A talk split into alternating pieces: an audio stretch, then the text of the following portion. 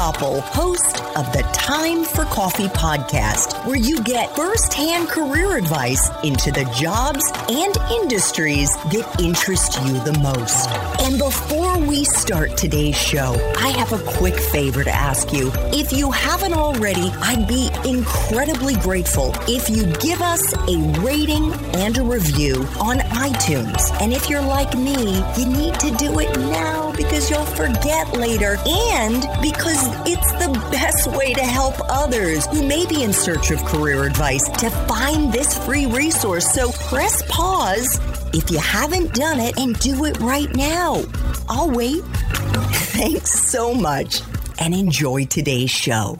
Hey there, Java Junkies. Welcome to another K Cup mini episode of Time for Coffee. By the way, K cups come in three sizes single, double, and triple shots, or roughly one minute, five minutes, or 10 minutes in length. So if you don't have time to throw back an entire caffeinated career conversation, these K-Cup mini episodes of T4C can give you a quick caffeinated fix, whether you're on the go or you only have a few minutes to binge. So grab your mug and take a chug, cause it's time for a caffeinated career double shot K-Cup with my guest, Jennifer Brick.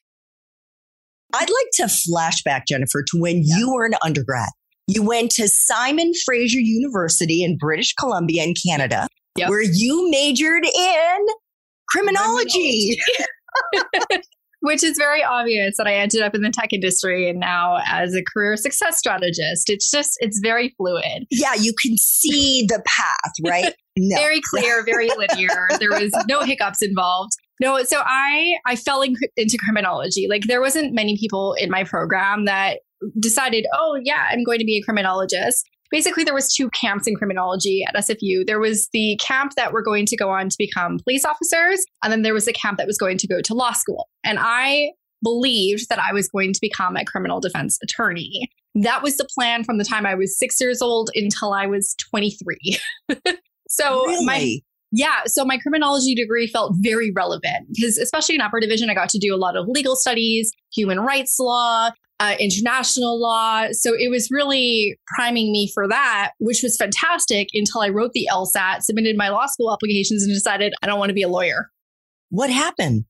So I actually worked in a law firm for a year and it was a criminal defense attorney. He was a very well known, high stature attorney in Vancouver, Canada. And he was fantastic. Like he was such a phenomenal mentor for me. But the realities of criminal law, like there was that, that like expectations versus reality, like it kind of felt like a Pinterest post because I really felt like criminal defense was a way to help people in an inequitable system but what I saw in the system was that that wasn't the best way to kind of navigate that. And I wasn't going to get to accomplish what I wanted to accomplish. I really wanted to help people. That was actually like my goal in criminal defense law. There are certain elements of like the longer I worked there, and you know, we worked on some really contentious and like very sensitive cases. And I realized that the person that I was going to become wasn't the person that I wanted to be in order to do that job effectively and to do it in a way that psychologically, emotionally, and physically at times protected myself. So it was when I moved to Ireland, I decided to take a gap year between graduating my criminology degree and going into law school. So I wrote the LSAT and like a week later I hopped on the plane. And it was a week into my time at Dublin that I was like, I don't want to be stuck in BC. I don't want to be a criminal lawyer. OMG, what what am I gonna do with my life now? So before we get into yeah. what you did with your life, yeah. Let me ask you about what you were doing in university at Simon Fraser that helped you in hindsight actually prepare you for the working world when you started working when you came back from Ireland. You mentioned working for that criminal defense attorney. I assume that was while you were an undergrad? Yeah, it was while I was in school. Okay. So was that like an internship or a part time so job? It started as an internship. And then I took an extra year to complete my degree because I redid two classes to boost my GPA. For my law school admission. You know, everything's about that application. so I ended up volunteering at his firm for the rest of for that year afterwards. So I, I had quite a bit of experience there. Yeah. Were there any other extracurriculars or side hustles, clubs that you were involved in, Jennifer, that you think now actually may have helped you? You know, I had a lot of jobs when I was in university. It was really common. I don't know if it was common in my university in whole or if it was just a criminology student thing, but most of us were working part time jobs, full time jobs. I had a couple jobs at a time. So anything from making boxes, working at Winners, which is TJ Maxx in America. Um, I worked at Lululemon, which was super fun. I worked in call centers. So I, I worked in a ton of different jobs, which it wasn't a formal extracurricular, obviously, with the school, but it gave me a lot of experience because it gave me a lot of perspective in different industries and different roles before I actually got to graduation. And without the pressure of, I need to do this for the rest of my life, because every job that I had, I was just doing for right now. That yeah. said, there's two things that I thought I got out of my degree. And even if I'm not applying criminal theory every single day, which I do actually think has come full circle, but we'll get to that because I do see relevance to to it and what I do now. Speaking of deviance, but there was two big things that I walked away with my degree that I think are so valuable and I have leveraged throughout my career in my professional life obviously, but also I think has been really relevant in my personal life. So the first is that I don't know anything at all. it was very much one of those degrees like social sciences there's no firm answers. There's a lot of ideas there's a lot of theories there's a lot of maybe this applies here. But the more answers that you get the more questions that you get. So it's always helped me maintain perspective of even if i have a lot of information there's always all of this information that i still don't know.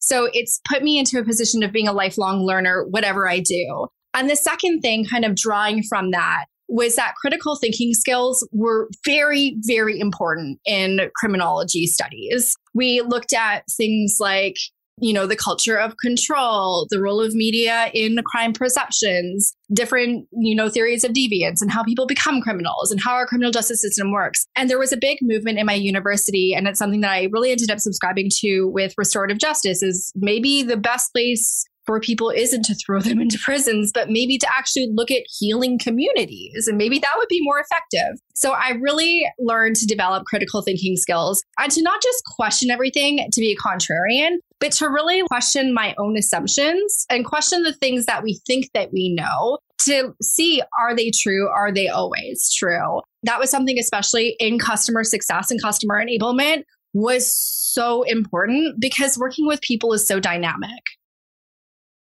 Thanks for tuning in to this K Cup mini episode of Time for Coffee. If you want to listen to our entire caffeinated career conversation, please check out the show notes for this episode.